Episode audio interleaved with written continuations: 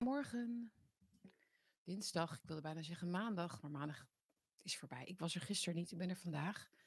Ik moest even wat schooldingen doen voor mijn zoontje. Gisterochtend. Vandaar dat ik er vandaag ben. En dinsdag bevalt me eigenlijk ook wel prima. Misschien hou ik hem er wel in. Moet af en toe een beetje schuiven. Voor wat voor de ene handig is, voor de ander minder handig. Maar ja, zo werkt het nou eenmaal. Ik had wel nog ontbijt gemaakt. Ik ben er niet meer aan toegekomen, omdat ik heel ambitieus half tien had bedacht. Maar goed, dat komt dan straks wel. We gaan het ook niet heel lang maken vandaag. Hoewel er wel heel veel is natuurlijk om over te praten. Om over na te denken, om stil bij te staan. Om nou ja, misschien ook wel een beetje ja, um, bij weg te blijven ook. Um, inmiddels. Er is zoveel te zien uh, wat letterlijk volgens mij littekens achterlaat in je hoofd, letterlijk. Um, zulke nare beelden natuurlijk nog steeds uit, het, uh, uit Gaza, uit Israël. Um, ik heb er vorige week natuurlijk uitgebreid bij stilgestaan. Althans, uh, niet heel erg geanalyseerd of wat dan ook, maar wel even de eerste gevoelens verwerkt daarover. Um, ik wil er nog heel even bij de vorm, dus vorm versus inhoud, wilde ik het nog heel even over hebben vandaag. Maar kom gezellig binnen en pak even wat koffie. Ik, die heb ik gelukkig al wel voor de helft op. Dus um, ik ben niet helemaal ongevoed hoe noem je dat? Niet helemaal zonder energiebronnen vandaag. Maar ontbijt moet ik dus nog, uh, dat moet nog gebeuren. Oké, ik hoop dat het goed gaat met jullie. Um, kom gezellig binnen. Uh, like, deel, abonneer natuurlijk op het kanaal. We zitten bijna bij de 18.000. Um, dus dat is heel mooi. Binnenkort vanaf 1 november krijg ik ook een beetje meer hulp op de achtergrond, zeg maar voor technische di dingen en zo. Um, dus daar verheug ik me heel erg op. Dus dat is heel fijn. Dus dat gaat hopelijk ook. Uh, wordt de bakje iets zichtbaarder. Um, maar goed, jongens, uh, het draait allemaal natuurlijk dankzij jullie, de vaste bakkie buddies en de fans van het eerste uur. Dus heel erg dank daarvoor voor delen en liken elke keer. En het meechatten. Uh, wil je een donatie doen, dan kan dat hieronder via de linkjes. En dank aan iedereen die dat heeft gedaan. Een kopje koffie bijvoorbeeld. Daarmee help je mij eigenlijk deze uitzendingen maken. Uh, en verder kijken dan, uh, nou ja, dan misschien uh, de eerste. verder kijken dan de ophef op dit moment. Um, ik, jullie houden nog steeds dat de volgende bakje boeken ook voor mij te goed. Door Israël is dat een beetje in de. Ja, is de aandacht een beetje ehm, weggeraakt daarvan. Mijn aandacht. Maar uh, het komt eraan. Uh, volgende uitzending, bakje boeken. In de loop van de week. Alright. Um, er is veel onrust, kunnen we best wel zeggen, zegt Martijn. Ja, er is heel veel onrust. Kijk, als je wil, je kunt echt hele sombere na-analyses vinden. Um, ja, en je kunt ook, ja, waar je, waar je dus echt helemaal niets mee kan verder. Het is, het is, uh, wat er dan eigenlijk staat is als de een begint, dan escaleert het en dan houdt het niet meer op en dan is het doomsday, toch? Die hebben jullie ook wel gelezen, denk ik. Um, ja, nou ja, dus uh, dat. Maar we gaan er een beetje luchtigheid in brengen, jongens. Hè, geniet van weer een nieuwe dag. Met een lach. Oh, zie je? Ik dacht al. Het is een haar in mijn koffie. Sorry hoor, jongens, daarvoor. Ik zag hem erin gaan, net. Dat krijg je hè, als je dit hebt. um, ik wil ook even iedereen welkom heten trouwens via Spotify en Soundcloud en zo. Want die kijken niet mee, die chatten niet mee, maar die zitten lekker in de auto later. Want ik dat doe ik dan later, doe ik de upload op de podcast. Dus als dat voor jou handiger is, kun je dus ook meeluisteren. Um, dus dat. Dus dat, dus dat. Alright. Um, post ook, hè, kun je sturen naar het adres hieronder. Dan heb ik alles even genoemd. Fijn. Um, ja, ik had best wel wat aantekeningen gemaakt gistermiddag en in het weekend. Um, ja, vorm boven inhoud. Ik ben bezig met een boek van Ernst Jonger, The Forest Passage. Der Waldgang in het Duits. Jonger was een uh, Duits schrijver. Die heeft in 1951 een heel invloedrijk essay geschreven. Ik had er dus nog nooit van gehoord, dus oké. Um, een manifest, zeggen sommigen ook wel. En dat kwam weer ter sprake, dat werk, in een postuum uitgegeven boek van Daria Dugina. Dat is de overleden dochter van Alexander Dugin. Overleden, hè? Want we noemen tegenwoordig mensen die ehm, worden opgeblazen of neergemaaid op straat door moslimterroristen. Die zijn dan overleden. Hè? Dus daar ik het even netjes. Ik heb dus gewoon eventjes de manier waarop we dat doen. Hè? Nee, de NOS had dat vanochtend ook over de twee Zweden die zijn overleden hè, tijdens, de, tijdens de wedstrijd, of vooraf aan de wedstrijd moet ik zeggen, tussen uh, Zweden en België, meen ik. Um, en die waren zomaar door de spanning, denk ik. Hè? Dus zomaar, als je heel gespannen bent voor een wedstrijd, ja, dan kun je zomaar in een wapen lopen van een Alu Akbar schreeuwende moslimterrorist van 45 die geen asiel had gekregen een paar jaar geleden in België en daar hier nog steeds in, het, in Brussel dus rond kon lopen. Uh, bekend was bij de politie en zo. Dus die, ja, dan kun je dus zomaar overlijden. Dat is natuurlijk heel, uh, heel noodlottig, heel spijtig. Um, maar ja, uh, we kunnen nou eenmaal niet, uh, zoals auto-ongelukken gebeuren, je kunt ook geen auto's verbieden. Hè? Dus, maar misschien moeten ze wel voetbalwedstrijden verbieden. Misschien moeten we dat voor, gewoon voortaan verbieden, want dan komen mensen niet meer in zo'n situatie terecht. Ik denk dat dat misschien de oplossing is. Um, en eh, zo waren er natuurlijk nog meer mensen overleden de afgelopen week. NOS heeft het nu over 250 overleden mensen bij het festival in Israël. Die waren ook in de wapens gelopen van mensen. Ja, het is, net, het, is, net een soort natuurkracht. Ja, daar ben je natuurlijk niet tegen opgewassen. Wij als Westen weten niet zo goed wat we daaraan kunnen doen. Echt geen idee. We hebben echt werkelijk geen idee. Uh, maar we mogen in ieder geval niet, we mogen in ieder geval niet de context vergeten. En we mogen ook niet discrimineren. En we mogen ook niet um, polariseren. En zo, we moeten allemaal voorkomen dat, dat, dat we geen verbinding meer voelen en dat we niet meer divers zijn. Dat is heel erg belangrijk. En dan komt het vanzelf wel goed. Nee, serieus. Sorry, ik, ik wijk even af. Ik ga het zo weer over Ernst Junger hebben en de, en de Forest Passage. Maar ik, uh, ik struikelde dus even over het woord overleden. Um, Daria Dugina is dus opgeblazen en volgens mij is iedereen het erover eens, althans de mensen die er vanaf verstand van hebben, uh, dat zij is opgeblazen door de Oekraïnse geheime dienst. Ze hebben toen ook volgens mij ook iemand toen in vizier gekregen. Ik weet niet of zij is aangehouden toen. Ik, ik, dat weet ik allemaal niet precies. Maar dat was natuurlijk ook geen, uh, geen rotje op de weg, zullen we maar zeggen. En wat een ongelofelijke misdaad was dat ook. Een prachtige prachtig interessante vrouw, volgens mij. Um, helaas moet je soms eerst overlijden, overlijden, vermoord worden voordat je de interesse wekt van anderen, uh, de interesse krijgt van anderen, uh, maar wel verdient, denk ik, dat zij uh, al zoveel op haar jonge leeftijd, want zij was nog geen dertig, dus vorig jaar augustus is zij dus ehm, vermoord. Um, ja, ze was nog geen dertig en ze had al zulke interessante lezingen gegeven en essays geschreven en boeken weet ik niet precies. Maar ik ben nog een beetje um, aan, haar aan het leren kennen, uh, intellectueel gezien. Maar zij heeft dus een heel interessant concept bedacht. Of een hypothese noemt het zelf. En uh, daar gaan we het dan even over hebben. En zo kwam ik ook bij Ernst Jonger, maar dat gaat eigenlijk uit van hetzelfde. Het gaat uit van optimisme. Zo jammer dat ze dat met de dood moest bekopen. Maar goed, een bepaald optimisme kijken naar het einde der tijden. Zeg ik het zo goed? Um, ja. Oké, dus daar gaan we het over hebben. Maar dus de, voor mensen die nog willen weten hoe dat is afgelopen in Brussel. Hij is volgens mij, wat ik net las, hij is, um, die dader is doodgeschoten of neergeschoten in een café in ieder geval. En uh, dus hij heeft gelukkig, volgens mij, dus niet meer doden gemaakt dan die twee arme Zweden die uh, in the wrong place at the wrong time waren. Um, en uh, misschien wel gezinnen hebben en zo. Je moet er niet aan denken. Maar dit is dus waar we nu in zitten. En ik zei, ik had het er gisteren nog over thuis. Van, ik, ik, ga, ik zou als ik in Brussel zou wonen, niet meer, zou ik niet meer in een bioscoopzaal gaan zitten. Althans nu.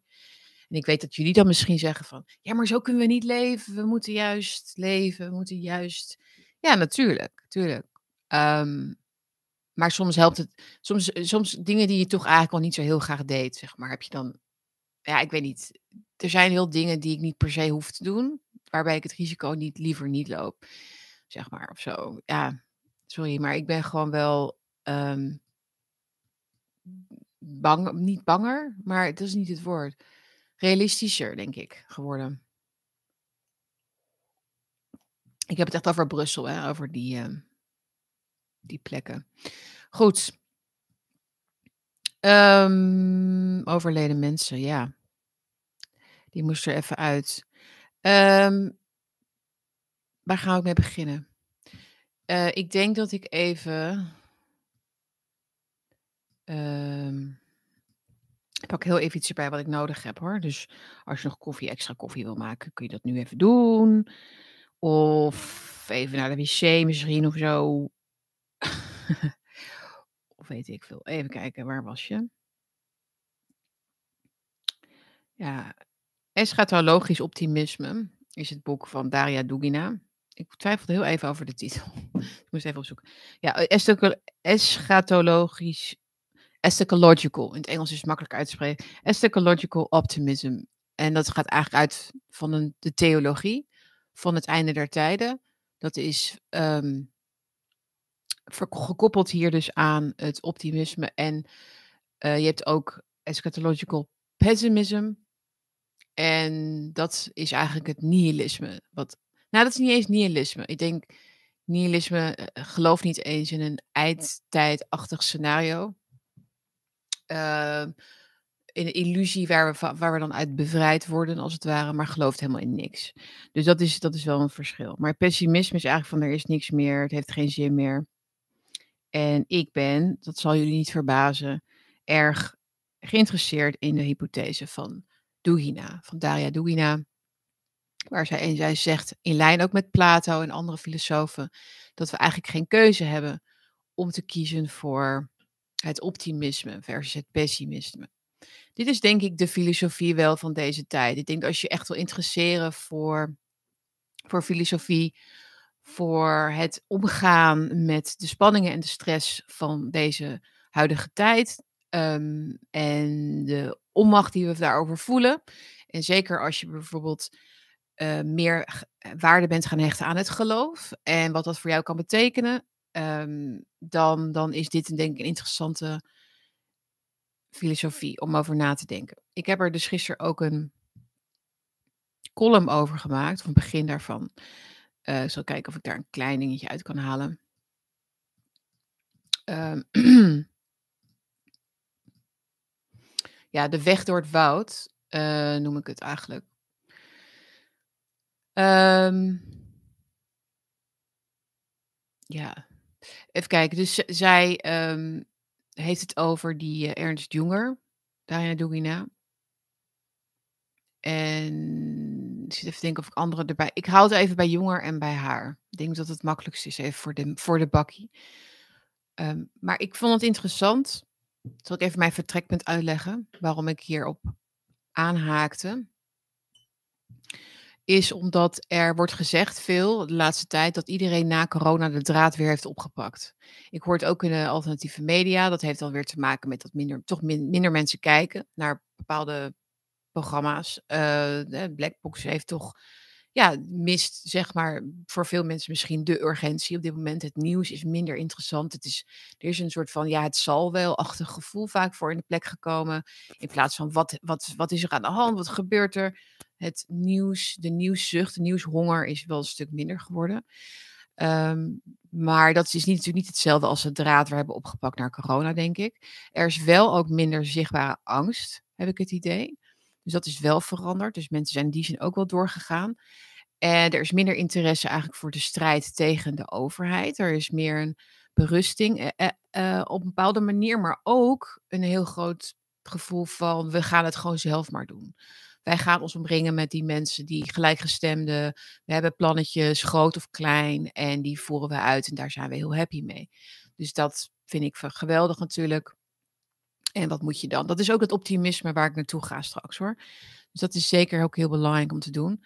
Ehm, dus, er is, hè, dus er is minder strijd tegen de, tegen de corrupte overheid zichtbaar, althans minder angst toch wel. Hè? Want eh, hoe meer je weet vaak, dus door alle kennis die we hebben vergaard, hoe minder je werkelijk bang bent door datgene wat er wordt gezegd waar je bang voor moet zijn. Er is natuurlijk wel een angst voor juist het mechanisme zelf, het systeem zelf misschien. Maar ook daarvan zien wij steeds beter in hoe kwetsbaar en zwak eigenlijk die macht is. Hoe afhankelijk ze zijn van onze consensus, van onze, ja, van, van onze instemming, van, van het leven in de illusie, het meedoen in de illusie, het meedoen in de leugens. En dat laat ook meteen hun kwetsbare kant zien. Dat neemt niet weg natuurlijk dat het een gevaarlijk, gevaarlijk uh, totalitair denkende regime is. In, in de maak op zijn minst. Ik wil niet mensen meteen afstoten, want totalitair denken mensen meteen naar concentratiekampen. Het gaat om de denk, de denkvorm, de, de, het systeem, de, de, eh, de vorm van het systeem en het denken daarin, wat het totalitair maakt voor mij. En dat is ook wat Anna, Hannah Arendt schrijft over het totalitaire systeem. Dat is wat alle experts daarover schrijven, is dat het voornamelijk gaat over het één waarheidssysteem. Waarin consensus onmiddellijk wordt, uh, of uh, waarin um, dissidenten onmiddellijk worden verguisd. Uh, en waarin ook de meeste mensen meteen voelen wat ze moeten denken. Dus het is niet dat er consensus wordt gemaakt en, en zo voor je ogen, dat je snapt waarom het er is. Het is er gewoon. Dus dat is, dat is waar mensen ehm, wel, denk ik, bang voor zijn en zouden moeten zijn. Maar uh, dat is zo groot dat het niet meer. Dat het, dat, dat het niet een, een, een fair strijd meer is, zeg maar. Dat is het David Goliath verhaal. Dus wat moet je daar dan mee? Dus, dus, dus het gevoel is dus van, ja, iedereen is verder gegaan. Um, na corona heb ik het dan met name over. Hè? Um, maar ik denk niet dat het zo is. Ik denk niet dat het zo is. Uh, ik denk dat er heel veel onverwerkte dingen zijn nog bij mensen. Ik heb het dan over relaties die stuk zijn gegaan, waar mensen nooit echt goed doorheen zijn gekomen. Uh, stress binnen relaties die er nog wel zijn, uh, die niet zijn opgelost. Families, hè, binnen families, grotere familieverbanden. Ja, de, het grote trauma misschien wel, of trauma tussen aanhalingstekens hoor. Ik bedoel, laten we zeker gelet op wat mensen ander, elders op de wereld meemaken, niet overdrijven. Maar ik, ik zie wel een collectief trauma daarin, in het niet verwerken van onwaarheden. En niet verwerken van gebeurtenissen die onrechtvaardig waren. Laat ik het zo maar even noemen. En dat zet zich vast. En dat uh, gaat voorlopig ook niet opgelost worden. Maar die uh, hoe kom ik daarop?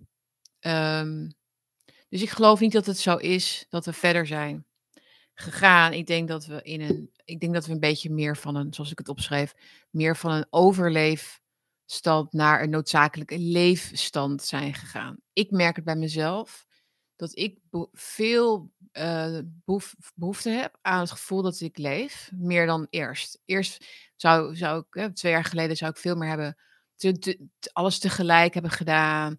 Um, in een soort crisisstand zitten. Um, mezelf minder aandacht geven. Mezelf minder, minder goed voor mezelf zorgen. Uh, het, ja, het idee van de rebe rebellie, een soort, een, een, een, soort identiteit daaraan ontlenen of zo. Veel meer. En terwijl dat eigenlijk helemaal niet lekker voelde of niet me niet zoveel opleverde in die zin. Qua mentale gezondheid. Of, snap je? Dus dat was, dat was voor mij dan een, een, iets waar ik minder, um, minder aan ben gaan hechten of zoiets. Omdat het. Uh, sowieso moet je denk ik minder hechten aan dingen die andere mensen jou toedichten. En goed, maar goed. Dus meer naar de leefstand, meer uit, uh, en meer uit de overleefstand. Maar het is wel, zoals ik schreef, een cosmetische upgrade van de overleefstand. Um, ja, en dan ga ik dus in dat stukje, want dit is een veel korter stukje, dus ik ben blij dat ik in de bakje even meer kan uitweiden erover. Want ik denk dat we het hier vaker toch over moeten hebben.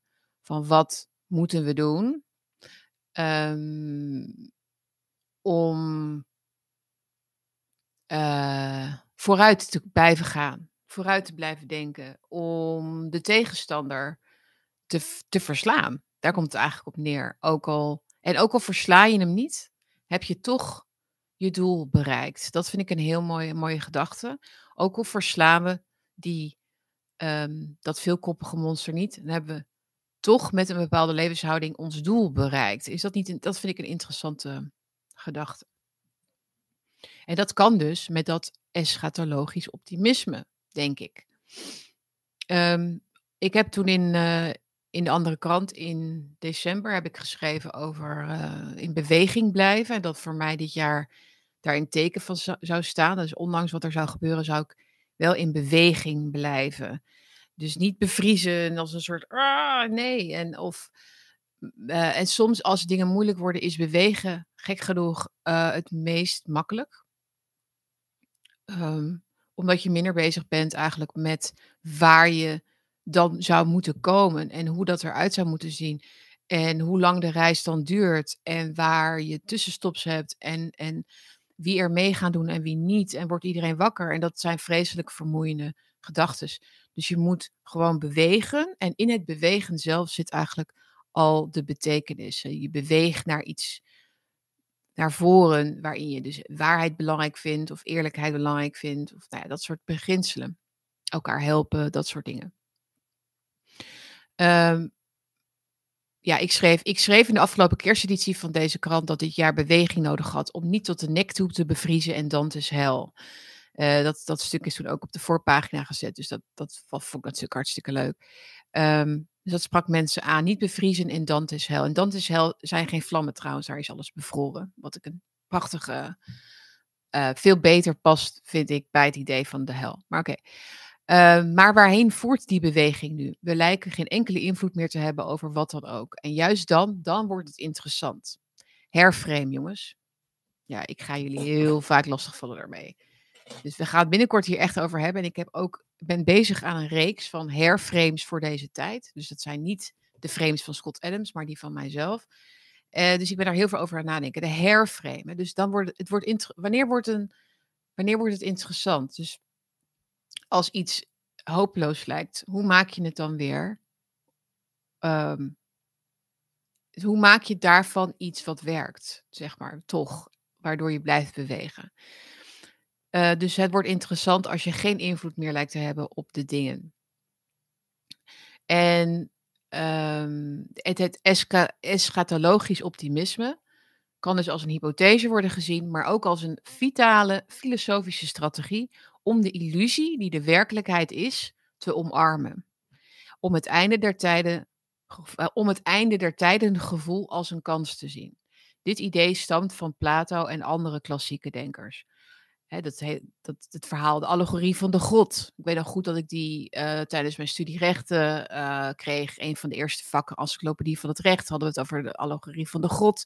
Heeft me altijd, um, is me altijd heel erg bijgebleven. Hoe prachtig dat aan, aan, aan, aan onze tijd ook raakt. Hè?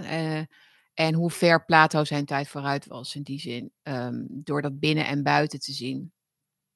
En de schimmen op de wand van de god. De illusies waar wij naar zitten te kijken. En dat is absoluut uh, heel erg goed te zien nu. Um, ook in de moderne God moeten we de gevangenen willen bevrijden. En ook als dat niet lukt, de strijd in die wereld van illusies omarmen. Ja, dus het willen bevrijden van de uh, gevangenen. Dat, Plato zag dat dus ook wel echt als een taak of zo, om terug te gaan naar de God en niet te blijven hangen daar in die wereld waarin je dus vrij bent van de illusies en de leugens. Uh, en hij overigens, hij, hij beweert nergens dat, dat, je dat je dat dus helemaal kunt kennen wat de oorsprong van de werkelijkheid en waarheid is. En wat die is, zeg maar. Hè? Dus het, de, theory of everything, zeg maar, dat, dat is niet wa wat je dan ziet. Je ziet alleen de afstand tussen jou, de wereld en de God. Waarin in ieder geval mensen kijken naar Disney-figuurtjes en de, de Netflix, McDonald's-wereld, zeg maar, van de, ja, waarin je, kunt, waarin je kunt blijven hangen en boos kunt worden op uh, de geprojecteerde current things uh, op de wand. Hè, Black Lives Matter, LGBTQ, racisme, klimaat enzovoort. Dat, is, dat, is, dat zijn de schaduwen van deze tijd natuurlijk. En er zijn nog veel meer schaduwen. Waar wij ook nog naar kijken hoor, denk ik. Um, maar uh, de punt waar ik naartoe wil is denk ik... Um, even kort, want uh, ik wilde er dus wel wat meer over schrijven nog, maar dat, dat moet dus op papier niet, dat kan ik niet zo even 1, 2, 3 hier doen. Maar um, waar het interessant wordt, denk ik, voor, voor ons, is vooral dat wat je dus doet als je, weer als je weer terug bent in die god. En mensen zitten te kijken en mensen zijn boos op jou dat jij ze daarop wijst. Um, waarbij ik ook dus nog, nogmaals even benadruk dat er niets irritanter is dan wakkere mensen. Die uh, verzuchten en irritatie met hun ogen rollen als je nog niet zo ver bent als zij. Oké? Dus word niet zo'n persoon. Dat wil. Er, dit is geen wedstrijd. Het is geen. Ja, wat dat is, dat is volgens mij. Dit is geen wedstrijd. En ik denk dat veel mensen die ver, ver, ver, ver gaan daarin uh, eigenlijk het uh, terugkeren als in een soort visieuze cirkel. En dus een draaideur weer terugkeren op het bankje bij de mensen die naar de, die naar de schimmen op de muur kijken. De schaduwen op de muur kijken. Omdat ze in feite ook terechtkomen in, um, in de cult van het alles. Hè, dus het, het beter weten, het geloven, het, het emotioneel geïnvesteerd zijn in wat je weet. En dat is denk ik wat je moet voorkomen. Niet, niet jezelf niet emotioneel toeleggen, vastleggen in de platte aarde of de maanlanding. Of, en ik ben helemaal voor het vragen stellen en daar twijfels bij zetten. En misschien ben je daar heel zeker van. Dat vind ik ook goed. Ik heb ook twijfels bij al die dingen. Uh, maar het is niet het eschatologisch optimisme waar ik het over heb, waar ik naartoe wil. Het is niet omgaan, het is niet leven, het is niet, het, uh, het is niet, niet een strategie um, om de illusies waarin je leeft te omarmen. Je bent voortdurend aan het vechten, vechten met die schaduwen, om er nieuwe schaduwen voor in de plaats te stellen. Want je weet nog steeds niet zeker of wat je weet wel klopt.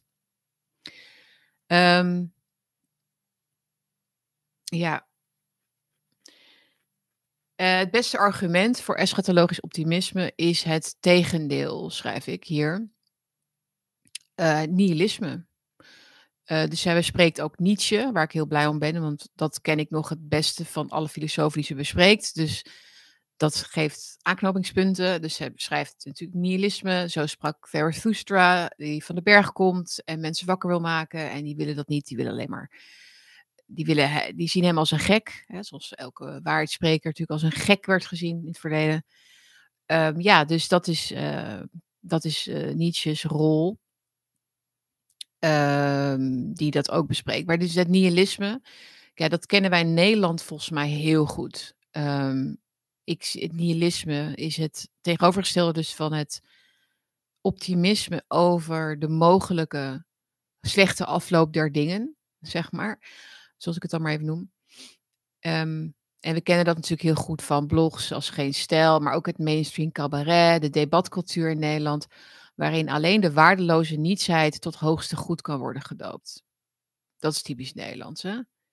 Ik heb het natuurlijk dan ook over het atheïsme, wat natuurlijk geprezen wordt als een soort van, ja, god, wat, wat, wat, als een soort dapper besluit of zoiets. Het is ook eh, hè, dus het atheïsme van ik wil, ook, ik wil ook ergens in geloven, namelijk in niets. Maar altijd dat je zo op die manier. Ik wil dat ook, ik wil dat het ook gewoon een keertje als een echte religie wordt gezien. Dat atheïsme. Vind ik zo vervelend dat ik er dan niet bij hoor. Dat is wat ik atheïsme noem. Dus dat is anders dan mensen die ambivalent staan of zo tegenover God. Die heb ik liever dan atheïsten. Ja, ik heb er niet last van of zo, maar ik, ik kan, je, je merkt het verschil tussen nihilisme in de mainstream cultuur en mensen die, die het wagen, die het durven om uh, waarden te promoten in het, in, in het licht van alle ellende, zeg maar. En te zeggen van ja, maar het is heel somber, maar we moeten toch, we moeten toch geloven in een hoger, in een absoluut iets, in een, in een, in een groter, een grotere waarheid, in een groter goed, in een, in een goede afloop of zo, weet je wel. En uh, dat zegt Dar Daria Dugina ook in haar boek. Dat vind ik eigenlijk de meest dappere stelling die je maar kunt nemen daarin. Het verst weg van het nihilisme ben je dan. Is als zij zegt. Um, uh, als het einde der tijden zou aanbreken, en we zitten daar nu in, stel dat we daarin zitten en het wordt inderdaad, het, het, het eindigt, de wereld eindigt door, weet ik veel, kernoorlog, dan is het in ieder geval het einde van de, einde van de illusies. Ja, ik vind dat, ik, ik vind dat in al zijn somberheid en narigheid eh, heel mooi concept. Wat, wat, wat, is, wat, wat, willen wij nou het liefst? Het einde van de illusies. We willen weten waar de illusie eindigt en waar het echte begint, toch? We willen uit de grot. Nou, we, zijn, we hebben al een kijkje genomen, maar we willen nu dat, dat die waarheid buiten die grot ook de werkelijkheid gaat worden weer, toch? En ik denk dat we daar wel gaan komen. Ik denk dat we daar ook gaan komen zonder dat er heel erg veel schade wordt aangericht. Maar er wordt, het wordt wel heel, heel um, grimmig, zachtjes gezegd. Maar daar gaan we wel naartoe. Ik denk dat Daria Dugina dat heel goed zag in haar, in haar werk. Uh, dan nog heel kort de Waldgang. Uh, want zij noemde dat boek van Ernst Jonger. En daar ben ik dus. Je kunt het trouwens ook luisteren. Het is uh, op YouTube te vinden. The Forest Passage. Passage. Passage, zeg je dat? Is als luisterboek te vinden op YouTube. Iets meer dan vier uur. Wordt ingesproken door een dame. Uh, best oké. Sommige stemmen haak ik meteen af, maar zij is wel oké. Dus je kunt het gratis beluisteren. Uh, je kunt het ook uh, als e-book vinden. Er is ook een Nederlandse vertaling van, zag ik, op PDF. De weg door het woud. Nee, dat is wat hoe ik het heb vertaald. Um, de woudloper heet het volgens mij. Wat ik een niet zo goede vertaling vind. Dan denk ik meteen aan kwikwek en kwak. De woudlopers, jongens. Maar goed, Nederlands en van Duits naar Nederlands, dan verlies je ook echt wel meteen een soort. Toch? Een, een, de, de, de binnenste van de taal is dan weg. Zo. De binnenkant van de taal. De Waldgang. De woudloper. Mm. De Waldgang. Um, is het, het, daarin beschrijft Ernst Jonger, dus in 1951. Uh, hij was ook, had een hoge functie in een militaire macht in de Eerste Wereldoorlog, volgens mij. Binnen de militaire. Heeft onderscheiding gekregen, moedige man. Um, moedige Duitser. Zeldzame mensen in die tijd. Um, en hij schreef dus ook boeken, essays. En hij schreef hij dit werk dus in de schaduw van de Tweede Wereldoorlog. Dus na de Tweede Wereldoorlog. En het begin van het boek is erg herkenbaar allemaal. Van hoe, komen, hoe zijn we hier gekomen? En zoals mensen niet meer uit de groep durven te komen, dan krijg je dus het, het um, ja, uh, de, de massa die zich keert tegen de minderheid. Nou, hij beschrijft dat verhaal, maar hij zegt dus ook van um, hoe moet je je tegen, hoe moet je nou, hoe moet je nou rebelleren? En hij zegt je moet Um, uh, je moet dus dat idee van de vlucht in het bos, wat niet een vlucht is, zegt hij. Het moet niet een vlucht zijn, maar je moet dus in, je moet het zien als uh, een denkoefening eigenlijk. Volgens mij is dat wat hij bedoelt vooral. Hij zei, ik schreef ook, overigens bedoelde Jonger niet dat de mens zich fysiek moest terugtrekken in het bos om een soort guerrilla-strijd te voeren. Hij bedoelt ook niet het ontvluchten van de illusies van alle dag. Het bos symboliseert het centrum van de wereld vol illusies. Het bos loopt er dwars doorheen, zoals de omslag van de Engelstalige versie ook laat zien. Het loopt door de betonnen jungles van grote steden, door woonwijken en woestijngebieden. Jonger en ook Dugina geven rebellie contrastvloeistof met deze metafoor. Dat was mijn eigen vondst. Contrastvloeistof. Jezelf contrastvloeistof geven in je houding ten opzichte van de wereld, denk ik. Dit, dit is misschien wel een, een, eindelijk iets wat ik eh, ehm, heb gevonden, waar ik heel lang naar, al naar op zoek was. Wat een argument geeft voor het blijven.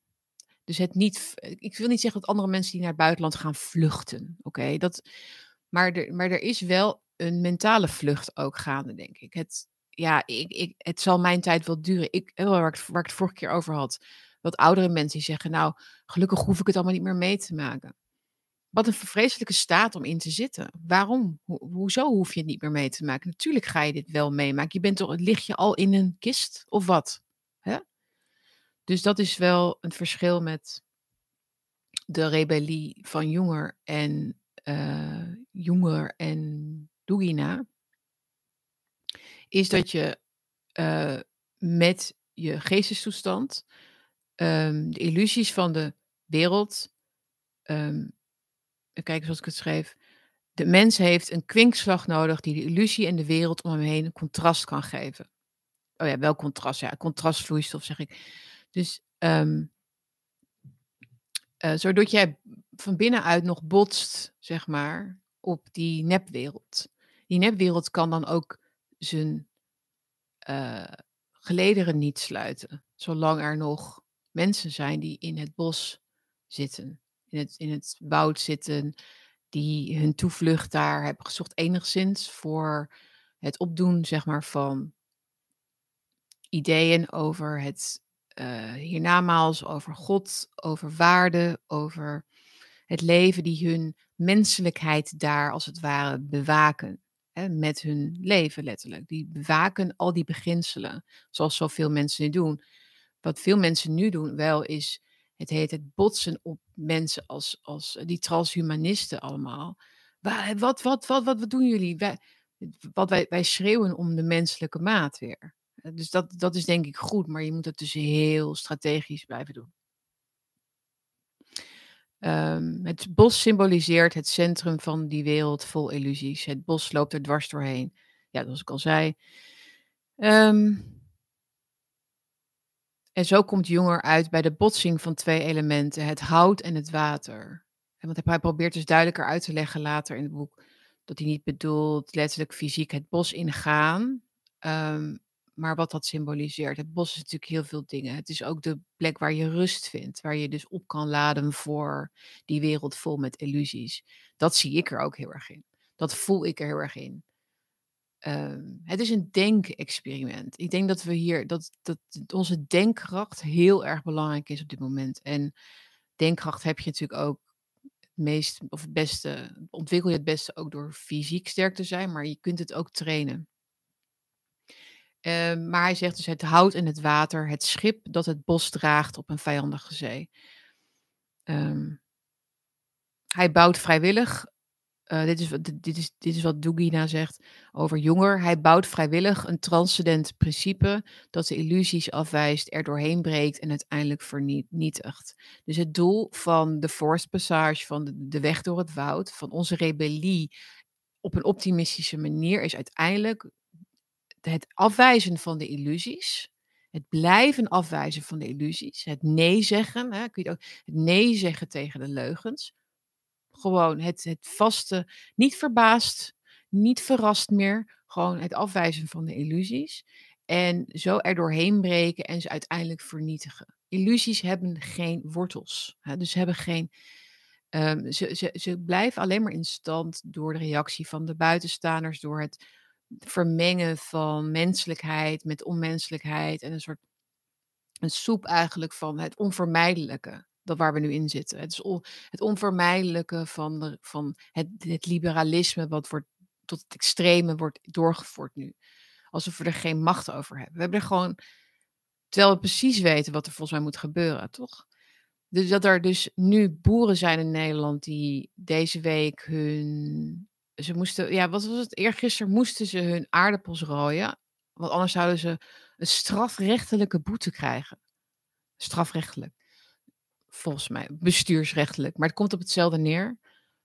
Boete krijgen omdat, ze, omdat, omdat anders de natuur omvalt. Dus dan komt die deken van stikstof hè, over het land als wij, als wij niet die onrijpe uh, aardappels nu uit de grond halen. Dus dat voeding, hè, de voeding voor de mens. Het, het, dus je gaat dus voedsel, wat wil groeien, wat naar wat ze nou ja, wegvindt, zeg maar, via de ecosystemen, naar de mens, naar, naar ons bord. Dat wordt dus nu op straffen. Dus door, via een straf wordt dat dus voorkomen nu. Dat mensen worden gestraft voor het kweken van voedsel. Ehm, dat, is, dat is, dat schreef ik laatst ook op Twitter, dat is alles wat je hoeft te weten over, deze, over dit land. Dat een minister van Landbouw dit toestaat. En niet uh, menselijk kan interveneren. En kan zeggen, dit, is, dit stopt hier. Zij kunnen niet stoppen. Zij kunnen niet stoppen daarmee. Dat is een zij zitten in die, illusie, illusies, in dit geval van een hoger goed, wat dit van hun vraagt, dus het beschermen van de planeet en het klimaat, rechtvaardigt doden in feite. Dat is waar je dan naartoe gaat. Dat is ook de taal, hè? Die, die genocidiale taal van uh, oudere mensen moeten eigenlijk misschien maar eerder dood.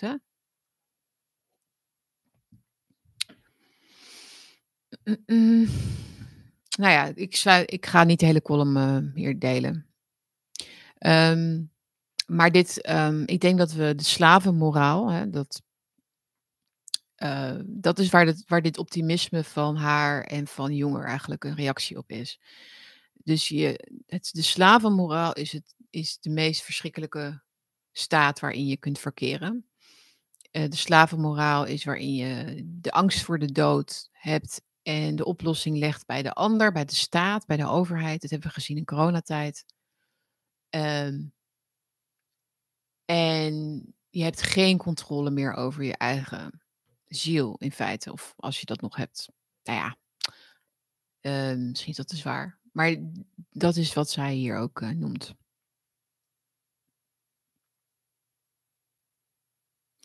Ja, Nee, maar ik schreef, ik sluit hier af met, we hebben de laatste weken goed kunnen zien hoe de wereld van leugens, illusies en manipulatie echte consequenties heeft. Hoe het leven is weggerukt van onschuldige mannen, vrouwen, kinderen. En hoe de haat verder ontketend wordt vooral. Hè? Uh, ik denk dat we nu in een mimetische geweldsspiraal dreigen te komen. Even weer Ger eh, René Girard erbij halen. De mimetische geweldsspiraal, daarin wordt geen onderscheid meer gemaakt tussen wie fout en goed en zo. Dat is helemaal weg je komt in een spiraal van geweld um, en dat eindigt pas bij een overmacht van een of de ander. Um, ja, ik heb nog geen conclusie verder bij het stuk, maar dat komt nog, vandaag nog wel. Um, ja, interessante materie. En ik denk dat uh, dat dit, ja. Maar goed, ik wil het hebben over de vorm versus de inhoud. Hè? Maar dit is dus de vorm ook. Ik denk niet dat het zin heeft om nog verder te praten, althans ik niet. Ik vind het wel heel fijn dat mensen als Brad Weinstein en andere geopolitieke experts uh, het conflict duiden in Israël en in Gaza en in de wereld. Ik denk dat er allerlei nieuwe dimensies bij komen weer nieuwe dingen, dat, dat we weer nieuwe dingen ontdekken, zoals we dat ook hebben gehad bij Oekraïne en Rusland. Um, dat dat uh, heel goed is, maar dat niet iedereen, dat niet 17 miljoen mensen hun mening inderdaad moeten geven. En ook niet hun emoties de vrije loop moeten laten. Ook voor jezelf is het denk ik niet goed. Um, ik wilde dus wel wegblijven van dat ja maar verhaal. Want ik, ik vind ja, kijk, bij ons thuis zeggen we altijd ja maar is nee. Dus eh, de doden, de 1300 doden die in Israël zijn gevallen, de overleden mensen, uh, werd, werd, werd heel snel de ja maar. Terwijl je zet er dan iets tegenover. Je ontkent, ja maar is, je ontkent dus het begin. Je ontkent de ja. Dat is wat je doet in een, in, een, in een ruzie toch ook? Als je tegen iemand zegt, jij hebt mij dit aangedaan, jij hebt, mij, je hebt tegen me gelogen of zo. En dan gezegd de ander, ja maar dan is dat wat jij zegt, die leugen, jouw klacht, is meteen onbelangrijk geworden. Want er moet meteen over dat andere worden dat moet worden vergeleken. Dat moet, allemaal. Dus je haalt het gewicht weg bij de ja. En daar is denk ik de eer, dat, dat is de primaire fout geweest natuurlijk. Maar goed, dat is oorlog. Dat dat is waar, dat is waar, dat, dat gebeurt als een conflict al veel dieper ziet, zit. De psychologie van het conflict is een grote ja maar, toch? Ik zou ook zeker de uitzending kijken van Sam Vaknin. Misschien kennen jullie hem wel. Dat is een Israëliër ook trouwens. Ehm, hij praat daar eigenlijk nooit over, over deze onderwerpen. Hij praat heel veel over persoonlijkheidsstoornissen, daar weet hij heel veel van. Uh, hij is zelf ook, zegt hij over zichzelf, een, een narcist of een psychopaat zelfs, geloof ik, weet ik niet. Maar hij heeft een uitzending gemaakt over uh, de psychologie van het conflict. Dus dat vind ik interessant. Daar kan ik veel meer mee inderdaad dan met in 1840 en 1948 is dit, hebben zij dat gezegd. En zij, de psychologie van het conflict is heel belangrijk. Want oorlog is in essentie natuurlijk ook de psychologie van het ressentiment. Um, van, van existentiële hè, vraagstukken. En onopgeloste trauma's en dergelijke. Um, ja, al denk ik dat de oplossing nooit daar per se zit. Maar het, het, het, legt wel heel veel uit over de oorzaken. Dus Sam Vaknin kun je vinden, een van zijn laatste uitzendingen. Eén dingetje kan ik er nog misschien uithalen.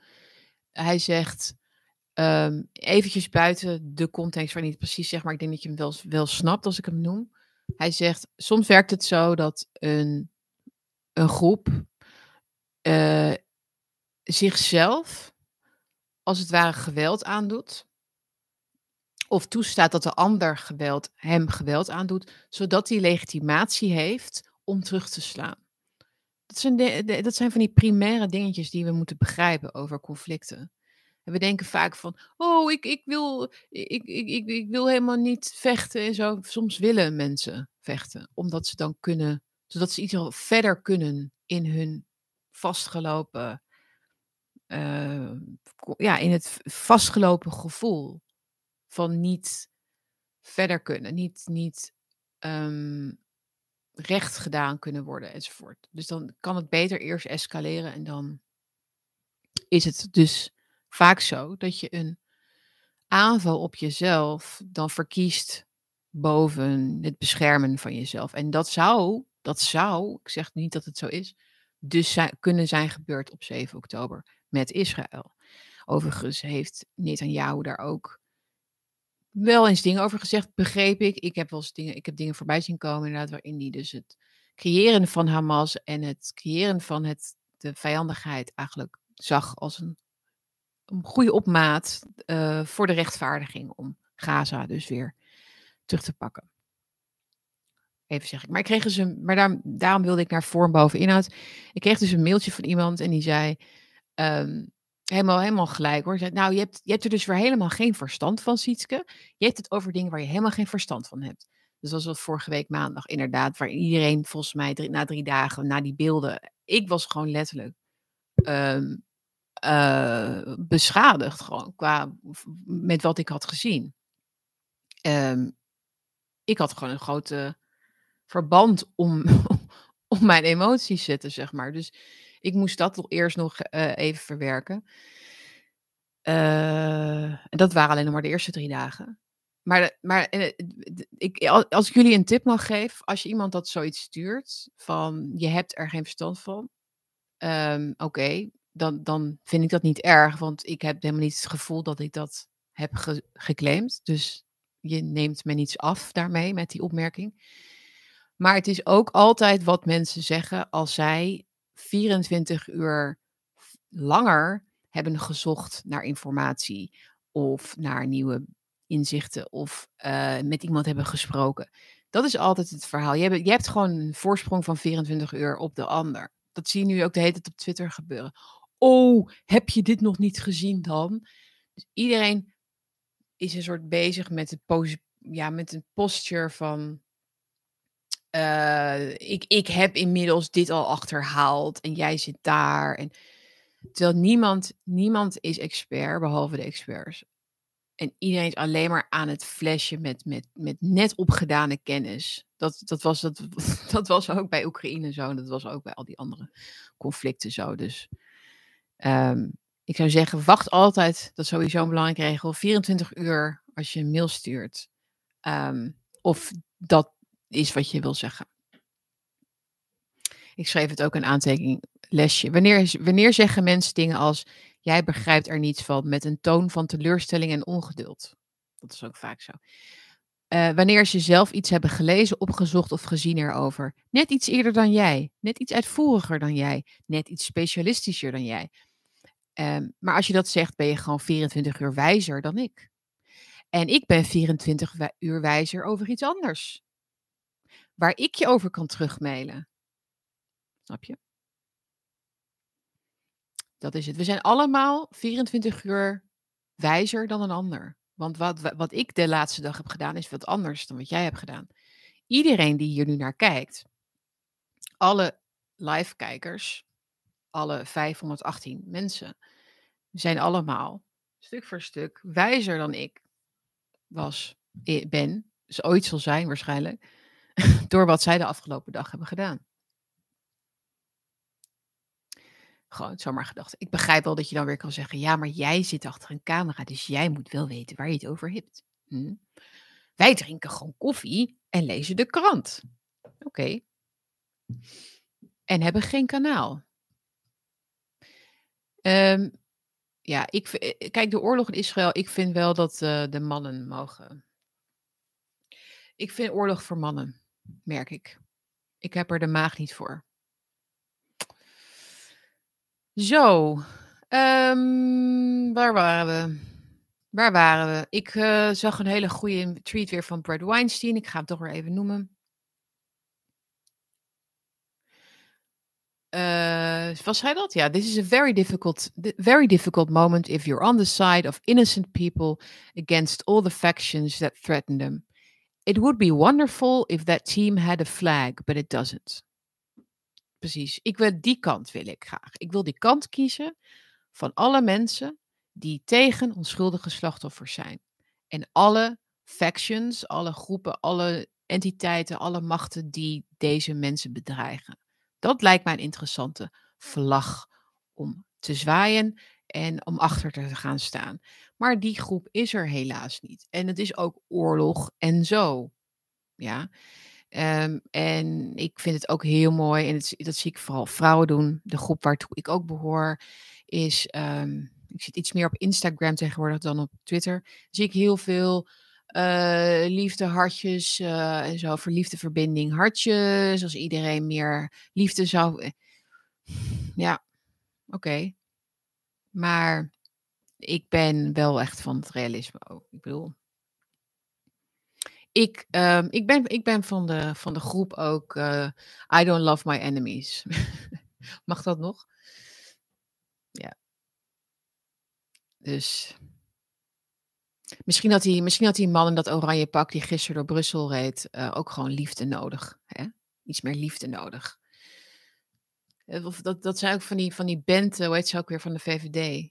Dat, dat, is, dat is dat vrouw, die, die, vrouw, die vrouwelijke injectie, zeg maar, in, in grote politieke onderwerpen, waardoor alles, zeg maar, kapot gaat. Is dat Bente, Bente Becker, hoe heet ze ook weer? Jullie weten dat wel. Bente Becker die dan uh, beelden deelt van Hamas-mensen, geloof ik. Ik ben me niet op vast. In ieder geval een groep mensen die um, gas the Jews roepen en zo. Roept. En dan zegt dat je, dat je dan hier kunt wonen en dat je dan het privilege, oh ja, dat je het privilege hebt om hier te wonen en je dan zo gedraagt. Dat is hoe, hoe Bente Becker vrouwen dus denken. En heel veel mannen ook trouwens in de politiek. En zeker aan de linkerkant. Is dat zij denken dat deze mensen een privilege hebben gekregen om in het Westen te wonen. Dus dat, dat verraadt dus ook hun mindset. Zij denken gewoon, wij hebben ze iets, wij hebben ze een status gegeven. Jullie sta dus het is eigenlijk ook heel racistisch. Het is ook heel discriminerend om dat te zeggen. Jullie zouden, je, jullie zouden doordat jullie hier zijn, je beter moeten voelen. We hebben jullie dat gegeven. Zijn jullie dan niet dankbaar dat wij jullie hier dat, je, dat wij jullie hier een uitkering hebben gegeven en een fletje drie hoog. hè, met uitkeringen en zo. En een moskee. En je kunt allemaal. En wij tolereren jullie. Wij tolereren. Dat is toch helemaal geen. Dat is niet een privilege krijgen. Dat is gewoon een, een slachtofferstatus krijgen met, met privileges. Maar dat is slachtofferprivileges krijg je dan. En op een gegeven moment word je dan een dader. Want het is veel interessanter natuurlijk dan de slaaf zijn. De slaaf zijn binnen het westerse systeem. Um, maar goed, de, de, ja, Bente Becker. Ik weet niet of jullie dat ook is opgevallen. Het, hoe kunnen jullie nou, met na alles, dat jullie je zo gedragen? ja. Zijn je het met me eens dat er dus een vrouwen... Um, ja, wat is dat? Denk, denkwijze is of zo. Dankbaarheid, jongens. We willen dankbaarheid zien. Bente Backbencher. Ja, het is die hele school, hè? Dat zijn die uh, Bente Becker, Corine Ellemeet, Artje Kuiken, die Wieke Paulusma. Al die vrouwen, joh. Je zal ertussen moeten werken. Sam Veknin heeft daar veel over gezegd, Sietske. Ja, Wouter, dat heb ik net genoemd. Kwam je later binnen? Of was dit nog een aanvulling? Dat kan ook. Ik ga heel even kijken naar jullie reacties en vragen eventueel. En dan ga ik weer afronden en afsluiten. En mijn, en mijn ontbijt opeten. Hier, dat is mijn ontbijt. Eén eitje, twee kipfiletjes en een boterhammetje. Uh, oh, wat leuk dat je dat vraagt. Deze kleine B. Dit, dit heb ik mezelf cadeau gedaan. Het, was niet, het, is niet, um, het is niet echt goud of zo hoor. Maar um, van een winkeltje wat ik online vond. Cinco heet het. En dan kun je dus dit laten bedrukken. En dat heb ik mezelf cadeau gedaan. Ik koop nooit sieraden, maar echt nooit. Um, ik zo niet dat ik ze heel veel krijg. Ik krijg wel eens wat. Maar um, dit, is, dit is een, um, ja, een B inderdaad. Maar het had eigenlijk een hoofdletter moeten zijn. het is een klein beetje geworden. Maar het is gewoon vanwege mijn naam. En Bakkie natuurlijk.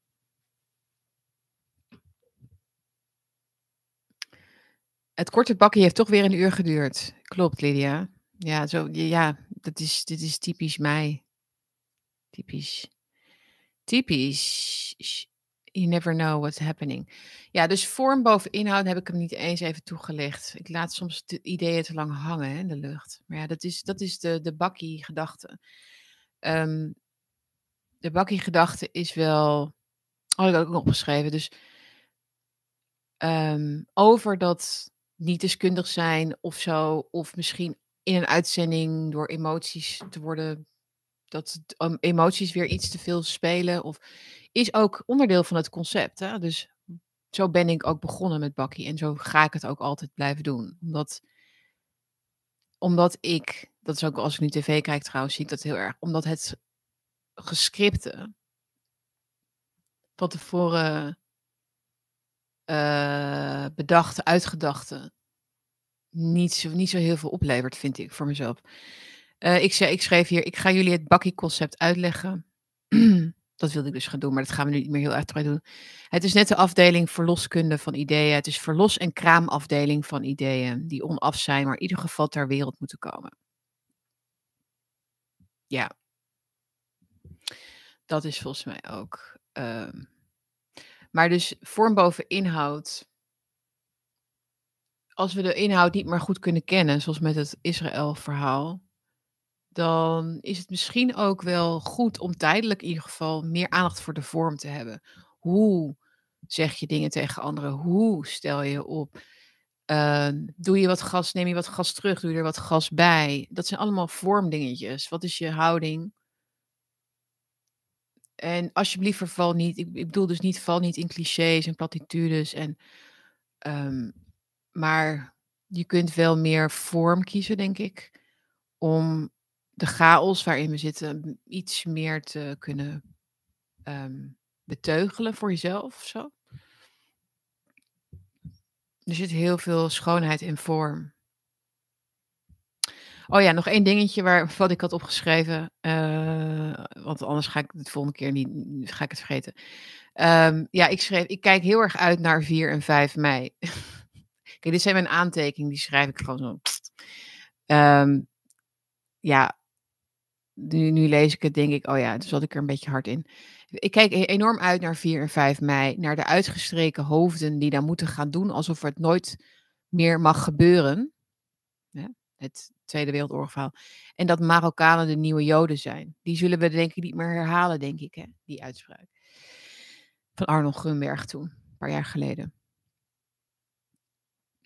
Um, ja, ik schreef in het, een wijs mens stelt zijn mening ondergeschikt aan de gevaarlijke krachten die kunnen loskomen als hij die mening deelt. In dat geval wordt elke mening in een kamp ondergebracht. Ja, dat zien we nu ook.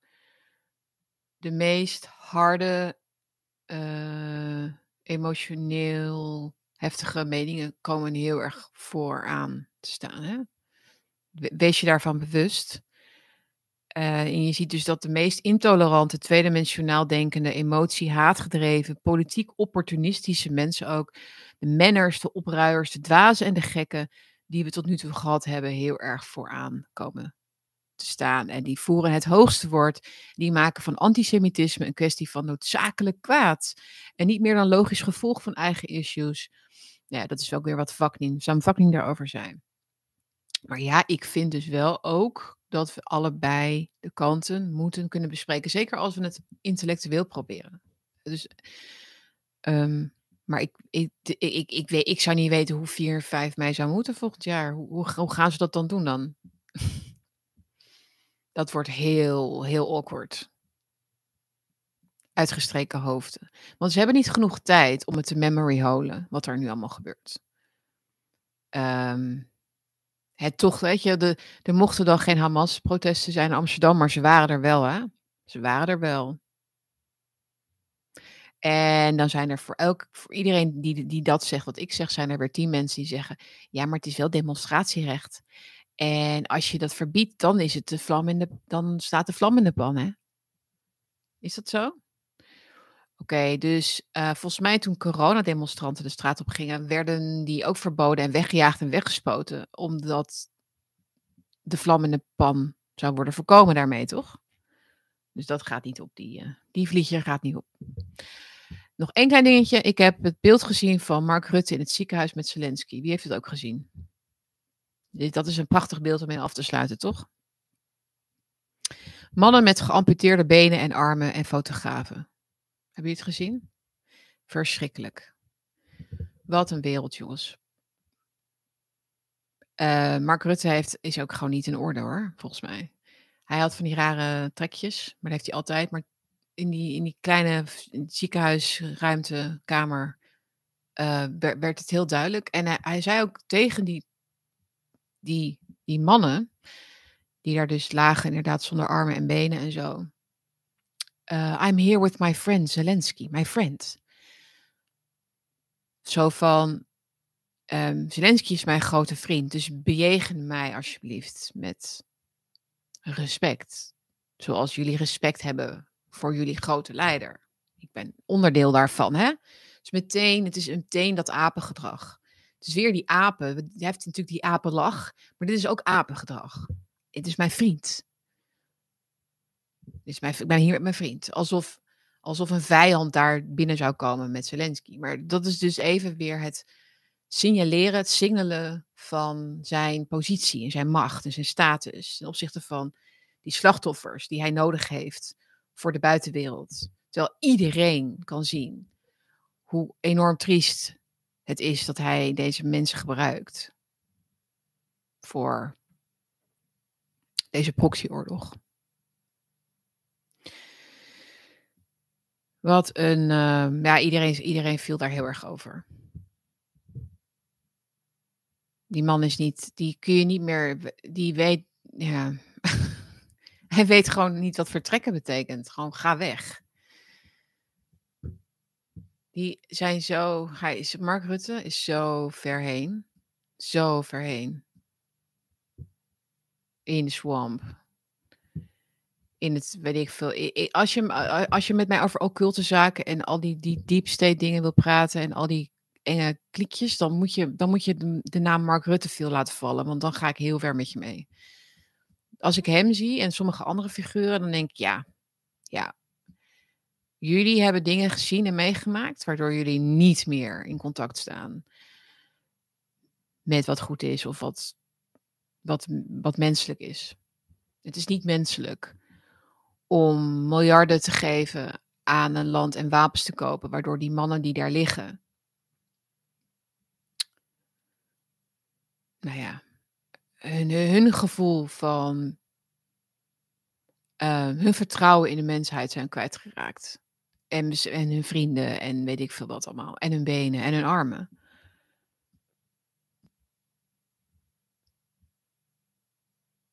Het is, het is echt, het, is echt het, het, werk van psychopaten. Dat je, dat je zo'n ziekenhuiszaal ingaat.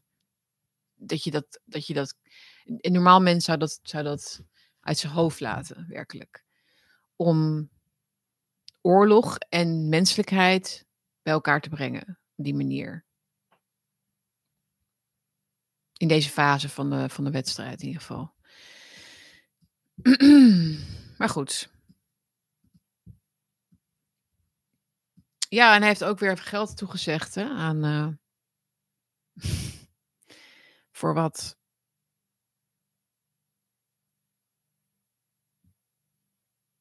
Voor de Pieter Baan, ja. Nou, ik ken het Pieter Baan toevallig. Ik ben daar wel eens. Wel niet. Ik ben er een paar keer geweest. Volgens mij bestaat dat niet meer. Althans, die lo- locatie niet. Eh, maar daar zitten een hoop geestelijk gezonde mensen dan, dan eh, in onze politieke. In Den Haag, in onze politieke arena. Mijn batterij is trouwens bijna op van mijn telefoon of van mijn eh, camera. Dus we gaan nu echt een eind breien aan dit bakkie. Ehm, jullie hebben er vast wel een paar op. Ik lust er nog wel eentje. Die ga ik zo meteen even lekker zetten beneden. En ik ga even mijn ontbijtje opeten en mijn column verder afschrijven. Ik ben er later van de, deze week, ben ik er weer, waarschijnlijk op donderdag. En ehm, volgende week wordt het een beetje onzeker vanwege de herfstvakantie, maar daar zal ik jullie nog even over informeren laat, op een later moment. Vergeet niet te liken, te delen, te abonneren en een donatie te doen hieronder. Een kopje koffie of als je iets meer kan missen, iets meer. Dank aan iedereen die dat heeft gedaan. Mijn uitzendingen blijven gratis en zoveel mogelijk reclamevrij. Ik weet niet precies wat YouTube allemaal doet natuurlijk. Dat heb ik niet helemaal in de hand. Maar dat probeer ik wel um, jullie te geven. De beste kijkervaring en luisterervaring. Je kunt het ook luisteren via SoundCloud, Spotify en Apple Podcast. Uh, daar ben ik ook te vinden. En bezoek ook mijn website thefireonline.com. Daar ga ik binnenkort ook wat vaker content posten, plaatsen. Dus hou dat ook in de gaten. En ik wens jullie een hele, hele mooie dinsdag. En tot snel. Ciao. En dankjewel voor de chats en leuke vragen en opmerkingen. Dankjewel. Tot gauw. Ciao.